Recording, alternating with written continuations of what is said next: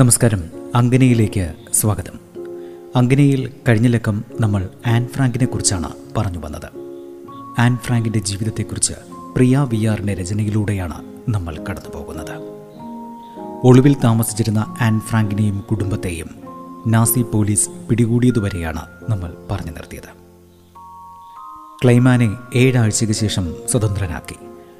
Kugler വിവിധ ക്യാമ്പുകളിലായി യുദ്ധാവസാനം വരെയും തടവുകാരനാക്കപ്പെട്ടു. മീപ്പും ബെപ്പും കടുത്ത ചോദ്യം ചെയ്യലിന് വിധേയരായെങ്കിലും അവരെ സ്വതന്ത്രരാക്കിയിരുന്നു. അനക്സിലേക്ക് മടങ്ങിയ അവർ ആനിന്റെ കുറിപ്പുകൾ തറയിൽ ചിതറിക്കിടക്കുന്നത് കാണാനിടയായി. അവരത് പെറുക്കിയെടുത്തു. ഫ്രാങ്ക് കുടുംബവുമായി ബന്ധപ്പെട്ട നിരവധി ഫോട്ടോകളും അവിടെയുണ്ടായിരുന്നു യുദ്ധം കഴിഞ്ഞ് മടങ്ങിയെത്തുന്ന ഫ്രാങ്ക് കുടുംബത്തിന് നൽകാമെന്ന പ്രതീക്ഷയിൽ അവരത് കാത്തു സൂക്ഷിച്ചു. ആയിരത്തി തൊള്ളായിരത്തി നാൽപ്പത്തിനാല് സെപ്റ്റംബർ രണ്ട് സയാനത്തിൽ ഒരു ജർമ്മൻ ഉദ്യോഗസ്ഥൻ ബാരക്കിലെത്തി പേരുകളുടെ പട്ടിക വായിക്കാൻ തുടങ്ങി. പേരുകൾ പട്ടികയിലുള്ളവർ അവരവരുടെ സാധനങ്ങളുമായി മറ്റൊരു ക്യാമ്പിലേക്ക് വെളുപ്പിന് പോകുവാൻ തയ്യാറായിക്കൊള്ളുവാൻ ആവശ്യപ്പെട്ടു. പട്ടികയിൽ അനക്സിലെ എട്ട് അന്തേവാസികളും പെട്ടു. രാവിലെ ഏഴു മണിക്ക് തീവണ്ടിയിലേക്ക് തടവുകാരെ തള്ളിക്കയറ്റി.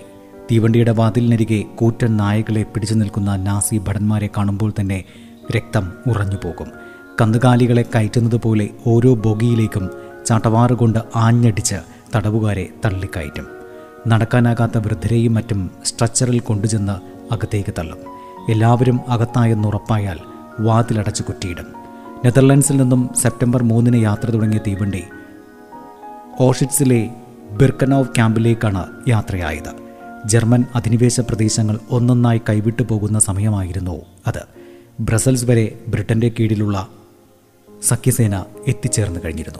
സഖ്യസേനയും തടവുകാർ സഞ്ചരിച്ച തീവണ്ടിയും തമ്മിൽ കഷ്ടിച്ച് നൂറ്റി ഇരുപത് മൈലുകൾ മാത്രമായിരുന്നു അകലം. ബോഗിക്കുള്ളിലായി തലയ്ക്ക് മുകളിൽ ഒരു ചെറിയ കിളിവാതിലിലൂടെ ആകാശത്തിന്റെ ഒരു തുണ്ട് കാണാം. എങ്ങോട്ടാണ് പോകുന്നതെന്ന് ആകാശവും മരങ്ങളും ചില പ്രത്യേകതകളും വെച്ച് ഒരാൾ ഇടയ്ക്കിടെ സൂചന നൽകിക്കൊണ്ടിരുന്നു. ഒരു മെഴുകുതിരി കത്തിച്ച് ചെറിയ പാത്രത്തിലിട്ട് തൂക്കിയിരുന്നു.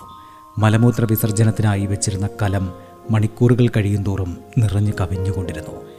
എഡിത് ഫ്രാങ്ക് എവിടെ നിന്നോ കിട്ടിയ ഒരു കുപ്പായത്തിലെ ചുവന്ന അടയാളം പറിച്ചു മാറ്റുവാൻ ശ്രമിക്കുകയായിരുന്നു. ആ കുപ്പായം എപ്പോഴെങ്കിലും പ്രയോജനപ്പെടുത്താമെന്ന് അവർ പ്രതീക്ഷിച്ചിരുന്നു. ചിലപ്പോൾ തീവണ്ടി മണിക്കൂറുകളോളം നിർത്തിയിട്ടെന്ന് വരും. യാതനാപൂർണവും അനിശ്ചിതവുമായ യാത്ര. പുറത്തെവിടെയൊക്കെയോ ബോംബുകളുടെ ഒച്ച കേൾക്കാമായിരുന്നു. മറ്റൊരു ബോഗിയിൽ തറ കീറിമുറിച്ച് വിടവുണ്ടാക്കി ചിലർ രക്ഷപ്പെടാൻ ശ്രമിച്ചു. ചിലർ തീവണ്ടിക്കടിയിൽപ്പെട്ട് അരഞ്ഞു ചേർന്നു. കൈകളും കാലുകളും നഷ്ടപ്പെട്ട ചിലർ ഇടഞ്ഞ പൊന്തക്കാടുകൾക്കിടയിലേക്ക് എവിടേക്കെന്നില്ലാതെ അപ്രത്യക്ഷരായി. സുഖമുള്ളതാണെനിക്കെല്ലാ ദിനങ്ങളും കരയുമ്പോഴാണെനിക്കാത്മസുഖം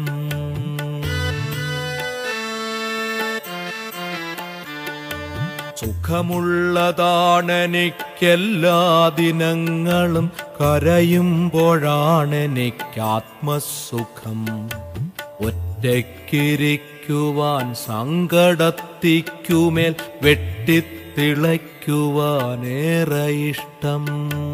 ഒറ്റയ്ക്കിരിക്കുവാൻ സങ്കടത്തിക്കുമേൽ വെട്ടിത്തിളയ്ക്കുവാനേറെ ഇഷ്ടം. സുഖമുള്ളതാണെനിക്കെല്ലാ ദിനങ്ങളും കരയുമ്പോഴാണെനിക്കാത്മസുഖം.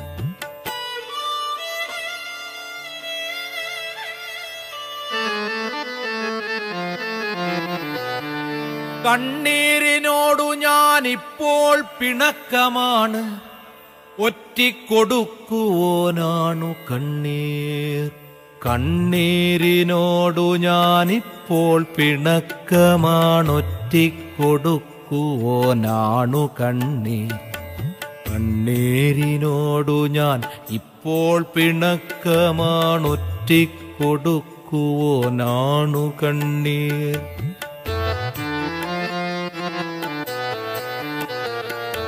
കയ്യിൽ നിന്നൂർന്ന പൂ പൊയ്കയിൽ നീന്തുന്ന കണ്ടു കരഞ്ഞിടും കുട്ടി പോലെ.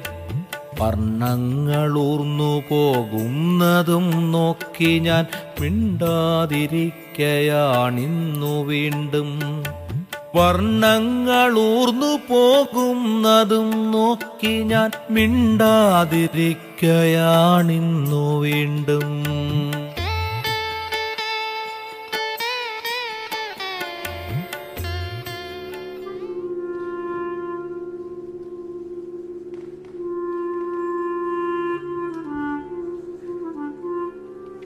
രണ്ടാം ലോക മഹായുദ്ധകാലത്ത് ജർമ്മൻ സേന കീഴടക്കിയ പോളണ്ടിൽ ജർമ്മൻ നാസികൾ തുറന്ന കോൺസെൻട്രേഷൻ ക്യാമ്പുകളുടെ ഒരു ശ്രേണിയായിരുന്നു ഓഷ്വിറ്റ്സ്. ഒരു ചതുപ്പ് പ്രദേശമായിരുന്നു ഇവിടം. പച്ചപ്പ് മരുന്നിന് പോലുമില്ല. കളിമണ്ണിന്റെ നിറമുള്ള മണ്ണ് മാത്രമായിരുന്നു അവിടെയാകെ. മറ്റ് യാതൊരു ജീവജാലങ്ങളും അവിടെ ഉണ്ടായിരുന്നില്ല. ഇവിടെ കോൺസെൻട്രേഷൻ ക്യാമ്പുകൾ മാത്രമല്ല നശീകരണശാലകളും അതായത് ഗ്യാസ് ചേമ്പറുകൾ ഇരുപത്തിനാല് മണിക്കൂറും പ്രവർത്തിച്ചുകൊണ്ടിരുന്നു. ആയിരത്തി തൊള്ളായിരത്തി നാൽപ്പത്തി ഒന്ന് മുതലാണ് യഹൂദരുടെ കൂട്ടക്കുരുതിയുടെ മുഖ്യ കേന്ദ്രങ്ങളിലൊന്നായി ഓഷ്വിറ്റ്സ് ക്യാമ്പ് കുപ്രസിദ്ധമായത്. ആയിരത്തി തൊള്ളായിരത്തി നാൽപ്പത്തിരണ്ടിനും നാൽപ്പത്തിനാലിനും ഇടയിൽ പതിനായിരക്കണക്കിന് യഹൂദരെ കുത്തി നിറച്ച തീവണ്ടികൾ ക്യാമ്പിൽ വന്നു പോയിക്കൊണ്ടിരുന്നു. ചരിത്രത്തിൽ നിലയ്ക്കാത്ത കൂട്ടക്കുരുതികളുടെ പ്രതീകമായിരുന്നു ഓഷ്വിറ്റ്സ് ക്യാമ്പ്. ഓഷ്വിറ്റ്സ് ബിർക്കനോ ക്യാമ്പിൽ ആയിരത്തി തൊള്ളായിരത്തി നാൽപ്പത്തിനാല് സെപ്റ്റംബർ വരെ മാത്രം ഏകദേശം ഇരുപത് ലക്ഷത്തോളം നിസ്സഹായരെയാണ് കൂട്ടക്കുരുതിക്ക് ഇരയാക്കിയത്. അവരിൽ ബഹുഭൂരിപക്ഷവും യഹൂദരായിരുന്നു. ജർമ്മൻ അധിനിവേശ യൂറോപ്പിൽ നിന്നായിരുന്നു ഈ ഇരകളെ ഓഷ്വിറ്റ്സ് ക്യാമ്പിലെ ഗ്യാസ് ചേമ്പറുകളിലേക്ക് എത്തിച്ചിരുന്നത്. സൈക്ലോൺ എന്ന കീടനാശിനി ചേർത്ത വാതകമാണ് ഗ്യാസ് ചേമ്പറുകളിൽ നിറച്ച് ഈ നിസ്സഹായരെ കൊന്നൊടുക്കിയത്. ഏകദേശം പതിനൊന്ന് ലക്ഷത്തോളം തടവുകാരാണ് ഓഷ്വിറ്റ്സിൽ കൊല്ലപ്പെട്ടത്. അതിൽ തൊണ്ണൂറ് ശതമാനം പേരും യഹൂദരാണ്. കൊല്ലപ്പെടുന്ന ഓരോ ആറ് പേരിലും ഒരാൾ യഹൂദനായിരുന്നു. ഹൃദയം നുറുങ്ങും വിധം ഭീകരമായ മരുന്ന് പരീക്ഷണങ്ങളായിരുന്നു ജർമ്മൻ വൈദ്യശാസ്ത്ര മേഖല ഈ ഇരകളിൽ പരീക്ഷിച്ചിരുന്നത്. അതികഠിനമായ ജോലികളായിരുന്നു അവശേഷിക്കുന്നവരെ കാത്തിരുന്നത്.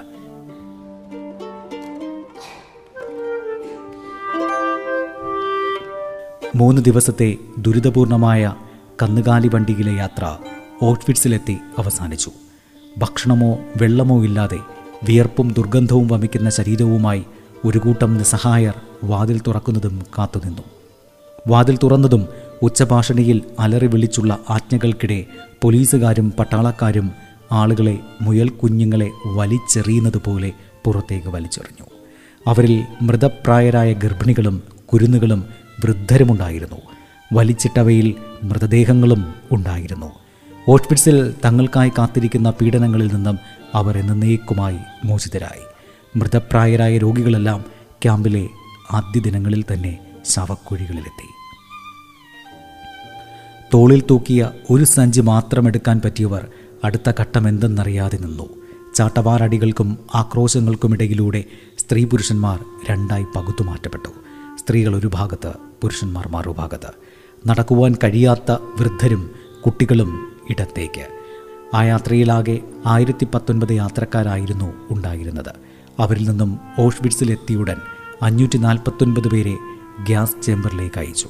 അവരെല്ലാം പതിനഞ്ച് വയസ്സിന് താഴെയുള്ളവരും വൃദ്ധരുമായിരുന്നു എന്നതായിരുന്നു കാരണം. ഇവിടെ സ്നേഹിച്ചതാദ്യമായാരെ ഞാൻ. ഇവിടെ സ്നേഹിച്ചതാദ്യമായാരെ ഞാൻ. മിഴികളിൽ ചുണ്ടു ചേർത്തോരെന്നമ്മയെ കവിത ചൊല്ലി പഠിപ്പിച്ചൊരച്ഛനെ. മിഴികളിൽ ചുണ്ടു ചേർത്തോരെന്നമ്മയെ കവിത ചൊല്ലി പഠിപ്പിച്ചൊരച്ഛനെ. വഴിയൊരുക്കുവാൻ വന്ന ഗുരുവിനെ. ഇവിടെ സ്നേഹിച്ചതാദ്യമായി എന്തിനെ?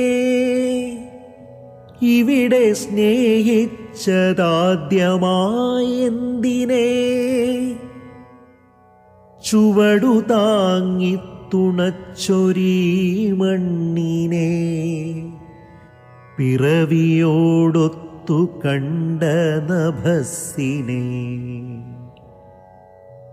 ചുവടു താങ്ങി തുണച്ചൊരീ മണ്ണിനെ പിറവിയോടൊത്തു കണ്ട നഭസ്സിനെ മധുരമൂറും മനുഷ്യവചസ്സിനെ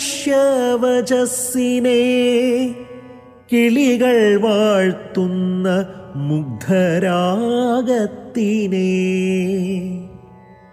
കുളിരു ചൂടുന്ന സുപ്രഭാതത്തിനെ ഹൃദയരാഗം ചുവപ്പിച്ച സന്ധ്യയെ.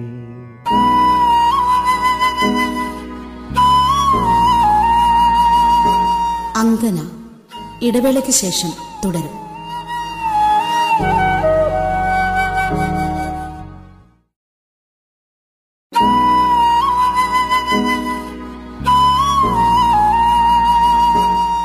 അങ്കന തുടരുന്നു.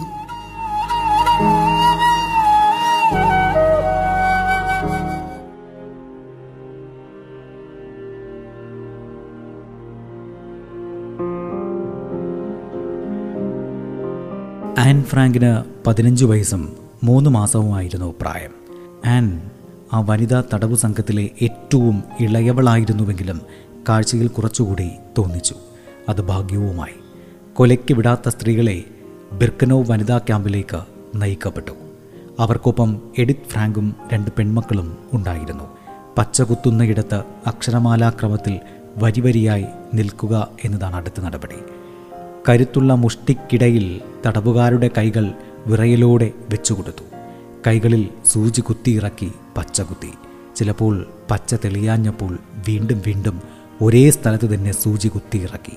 ഇനി മുതൽ ഓരോ തടവുപുള്ളിയും ഓരോ അക്കങ്ങളുടെ കൂട്ടമാണ്. ആദ്യമാദ്യം ക്യാമ്പിലെത്തിയ യഹൂദരാണ് കാപ്പോകൾ. അവരെയും തടവുകാരെ നിയന്ത്രിക്കാനായി നിയോഗിച്ചിരുന്നു. കാപ്പോകൾ മിക്കവരും അതിക്രൂരമായാണ് തടവുകാരോട് പെരുമാറിയിരുന്നത്. അവരിൽ സ്ത്രീകളും പുരുഷന്മാരും ഉണ്ടായിരുന്നു. ചിലർ അല്പം കനിവോടെ പെരുമാറിയിരുന്നു. അടുത്ത നടപടി പൊതുക്കുളിയാണ്. വസ്ത്രങ്ങളെല്ലാം പിടിച്ചു വാങ്ങി കാപ്പോകൾ ദൂരേക്ക് വലിച്ചെറിയും. ദൂരെ ഉടുതുണികൾ കുന്നുകൂനയായി കിടന്നു. എല്ലാവരും പരിപൂർണ നഗ്നരായി നിന്നു. എതിർപ്പ് പ്രകടിപ്പിക്കുന്നവർക്ക് ചാട്ടവാറ കൊണ്ട് പൊതിരെ തല്ലുകിട്ടും. തുടർന്ന് എല്ലാവരുടെയും തല മുണ്ടനം ചെയ്തു. അപമാനവും നിസ്സഹായതയും ഇടകർന്ന മുഖങ്ങളുമായി ഭയം മുറ്റിയ അന്തരീക്ഷത്തിൽ അവർ കൊടും കുറ്റവാളികളെപ്പോലെ തല കുമ്പിട്ട് നിന്നു. തലമുടികൾ അവിടെ ആകെ കുന്നുകൂടി. ക്യാമ്പിലേക്ക് പ്രവേശിപ്പിക്കപ്പെട്ട ഹാനിനെയും പരിപൂർണ നഗ്നയാക്കി തലമുടി പറ്റ വെട്ടിക്കളഞ്ഞു കയ്യിൽ തടവുപുള്ളികളുടെ തിരിച്ചറിയൽ നമ്പർ പതിച്ചു. എപ്പോഴും വിരലുകൾക്കിടയിൽ ചുരുട്ടി തന്റെ കറുത്തു തഴച്ച തലമുടിയെ ഓമനിച്ചിരുന്ന ആനിനെ ഈ സംഭവം മുക്കാലും തളർത്തി.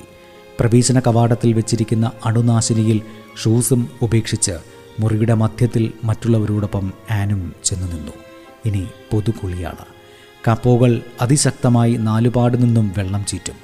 ഒന്ന് നിർത്തൂ എന്ന് തടവുപുള്ളികൾ മിക്കപ്പോഴും കേണപേക്ഷിക്കും കുളിക്ക് ശേഷം തുടയ്ക്കാനൊന്നുമുണ്ടാകില്ല ഒന്നോ രണ്ടോ തുണികൾ നാണം മറയ്ക്കാൻ ഉപകരിക്കുന്ന തരത്തിൽ പാകമാകാത്ത അളവിൽ എല്ലാവർക്കും നേരെ എറിഞ്ഞു കൊടുക്കും. ആരുടെയൊക്കെയോ വസ്ത്രങ്ങൾ പാകമാകാത്ത വസ്ത്രങ്ങൾക്കുള്ളിൽ മുണ്ടനം ചെയ്ത തലകളും ഭയം നിറഞ്ഞ കണ്ണുകളുമായി കുറേ രൂപങ്ങൾ നിരയായി നിൽക്കും. പരിപൂർണ നഗ്നരായ ഒരു കൂട്ടം ജിപ്സി പെൺകുട്ടികളെ ചിതയ്ക്കരികിലേക്ക് കൊണ്ടുപോകുന്ന കാഴ്ച നിറഞ്ഞൊഴുകുന്ന കണ്ണുകളോടെ ആൻ കണ്ടുനിന്നു. ഗ്യാസ് ചേമ്പറിന് മുന്നിൽ അവരവരുടെ ഊഴം കാത്ത് കോരിച്ചൊരിയുന്ന മഴയത്ത് കഴിഞ്ഞ പന്ത്രണ്ട് മണിക്കൂറായി നിൽക്കുന്ന നിസ്സഹായരായ ഹംഗറിക്കാരായ കുട്ടികൾ നിൽക്കുന്നത് മറ്റൊരു ഹൃദയം നുറുങ്ങുന്ന കാഴ്ചയായിരുന്നു. അപ്പോൾ ആൻ അടുത്തു നിന്ന മറ്റു തടവുകാരിയോട് ഇങ്ങനെ പറഞ്ഞു പത്രേ അവരുടെ കണ്ണുകളിലേക്കൊന്ന് നോക്കൂ. ഇരുപത്തിയൊൻപതാം ബാരക്കിലാണ് എടുത്തും മക്കളും എത്തിപ്പെട്ടത്. ഓരോ ബാരക്കിലും ഏകദേശം ആയിരത്തഞ്ഞൂറോളം സ്ത്രീകളുണ്ടായിരുന്നു. നീണ്ട ഇടനാഴികളുള്ള ബാരക്കിൽ മൂന്ന് തട്ടുകൾ ഉള്ള കിടക്കകളാണുള്ളത്. അഞ്ചു പേർക്ക് പോലും കിടക്കാൻ സാധിക്കാത്തിടത്ത് പന്ത്രണ്ട് പേർ വീതം കിടക്കുമായിരുന്നു. തലയൊന്ന് തിരിക്കാൻ പോലും സാധിക്കുമായിരുന്നില്ല. തലയിണയായി ചിലപ്പോൾ കുറച്ച് വൈക്കോൽ കിട്ടുമെങ്കിലും അതും മോഷണം നടന്നിരുന്നു. എലികൾ യഥേഷ്ടം ശരീരത്തിലൂടെ ഓടി നടന്നു. വല്ലപ്പോഴും റെഡ് ക്രോസിന്റെ വക ചെറിയ ഭക്ഷണപ്പൊതികൾ. അത് കയ്യൂക്കുള്ളവർ തട്ടിപ്പറിക്കുകയും ചെയ്യും. തടവുകാരെ നിരീക്ഷിക്കാനായി ജർമ്മൻ പട്ടാളക്കാർ നിരീക്ഷണ ഗോപുരത്തിൽ സദാ ജാഗരൂകരായിരുന്നു. അതിനാൽ ബാരക്കിൽ നിന്നും ശൗചാലയത്തിലേക്കുള്ള പോക്ക് എഡിത്തിന് ഭയമായിരുന്നു. ആ സമയത്ത് ഏതെങ്കിലും ഒരു എസ് എസ് ഭടന്റെ കൺമുന്നിൽ ചെന്നുപെട്ടാൽ വെടിയുണ്ടയ്ക്കിരയാകാൻ നിമിഷങ്ങൾ പോലും വേണ്ട. അമ്മക്കിളിക്കു കീഴിൽ കുഞ്ഞുങ്ങളെ എന്ന പോലെ എഡിത്ത് എല്ലായ്പ്പോഴും തന്റെ കുഞ്ഞുങ്ങളെ ചിറകിനടിയിൽ ഒതുക്കാൻ കൊതിച്ചു. അവിടുത്തെ മറ്റ് അമ്മമാരുടെ അവസ്ഥയുമായി താരതമ്യം ചെയ്യുമ്പോൾ എഡിത്ത് ഭാഗ്യവതിയായിരുന്നുവെന്ന് വേണം കരുതാൻ. കാരണം സ്വന്തം മക്കളെ ഗ്യാസ് ചേമ്പറിലേക്ക് അയക്കപ്പെട്ട ശേഷവും ജീവിക്കേണ്ടി വന്ന നിരവധി അമ്മമാർ അവിടെ ഉണ്ടായിരുന്നു. അവർ എന്റെ കുഞ്ഞിനെ കണ്ടുപോ എന്ന ചോദ്യവുമായി അവിടെ ആകെ നടക്കുന്നത് കരളലിയിക്കുന്ന ദൃശ്യമായിരുന്നു. ജീവിതം അവർക്ക് മുന്നിൽ അവസാനിച്ചു കഴിഞ്ഞിരുന്നു. അവരിൽ ചിലർ വൈദ്യുതി പ്രവഹിക്കുന്ന മുള്ളുവേലികളിലേക്ക് നടന്നു കയറി ജീവിതത്തിൽ നിന്നും നിശബ്ദമായി യാത്രയായി. യുദ്ധാനന്തരം സാധാരണ ജീവിതത്തിലേക്ക് അവരെ എത്തിക്കുവാനുള്ള ഭൂരിപക്ഷം ശ്രമങ്ങളും വിഫലമായിരുന്നു. അമ്പരപ്പിക്കുന്ന തോതിലാണ് ക്യാമ്പിൽ പകർച്ചവ്യാധികൾ വ്യാപിച്ചുകൊണ്ടിരുന്നത്. പതിനായിരക്കണക്കിന് തടവുകാരെ രാജ്യത്തിന്റെ വിവിധ ഭാഗങ്ങളിൽ നിന്നും ക്യാമ്പിൽ എത്തിച്ചുകൊണ്ടിരുന്നതിനാൽ ക്യാമ്പുകൾ തടവുകാരുടെ കടലായി. ദിവസവും ഹാജരെടുപ്പുണ്ടാകും. രോഗിയാണെന്ന് കണ്ടാൽ ഗ്യാസ് ചേമ്പറിലേക്ക് നയിക്കപ്പെടും. ഹാജരെടുപ്പിന് കൃത്യം അകലം പാലിച്ച് ഇരുവശത്തേക്കും കൈകൾ നീട്ടി നിൽക്കണം. ഓരോ വരികൾക്കിടയിലൂടെയും നാസി ഉദ്യോഗസ്ഥനെ കടന്നുവന്ന് പരിശോധന നടത്താനാണ് അത്രയും അകലം പാലിക്കുന്നത്. ആൻ ഫ്രാങ്കിന്റെ ജീവിതത്തിലൂടെയുള്ള യാത്ര നമ്മൾ അടുത്ത ലക്കവും തുടരും. ആകാശവും എന്റെ മനസ്സുമൊഴിഞ്ഞു കിടക്കുന്നു. ആകാശവും എന്റെ മനസ്സുമൊഴിഞ്ഞു കിടക്കുന്നു. ആ വഴി പോയി മറയുകയായൻ പകലും പറവകളും. ആ വഴി പോയി മറയുകയായൻ പകലും പറവകളും. എങ്കിലും അതിൽ നിശൂന്യതയുടെ നീലിമ നിറയുന്നു. എങ്ങനെയതു ഞാനെൻ വാക്കിൽ കോരി നിറയ്ക്കുന്നു. ആകാശവും എന്റെ മനസ്സും പൂപൊലി പാടുന്നു. ആയിരം ഋതുപുഷ്പം തേടി തൊടികളിലലയുന്നു. ആകാശവും എന്റെ മനസ്സും പൂവൊലി പാടുന്നു. ആയിരം ഋതുപുഷ്പം തേടി തൊടികളിലലയുന്നു. എങ്കിലും ഒരു പൂക്കളമിട്ടാലുടനതുമായിക്കുന്നു എങ്ങനെയാ തീരാപ്പാടുകൾ വാക്കുകളാവുന്നു. എങ്ങനെയാ തീരാപ്പാടുകൾ വാക്കുകളാകുന്നു.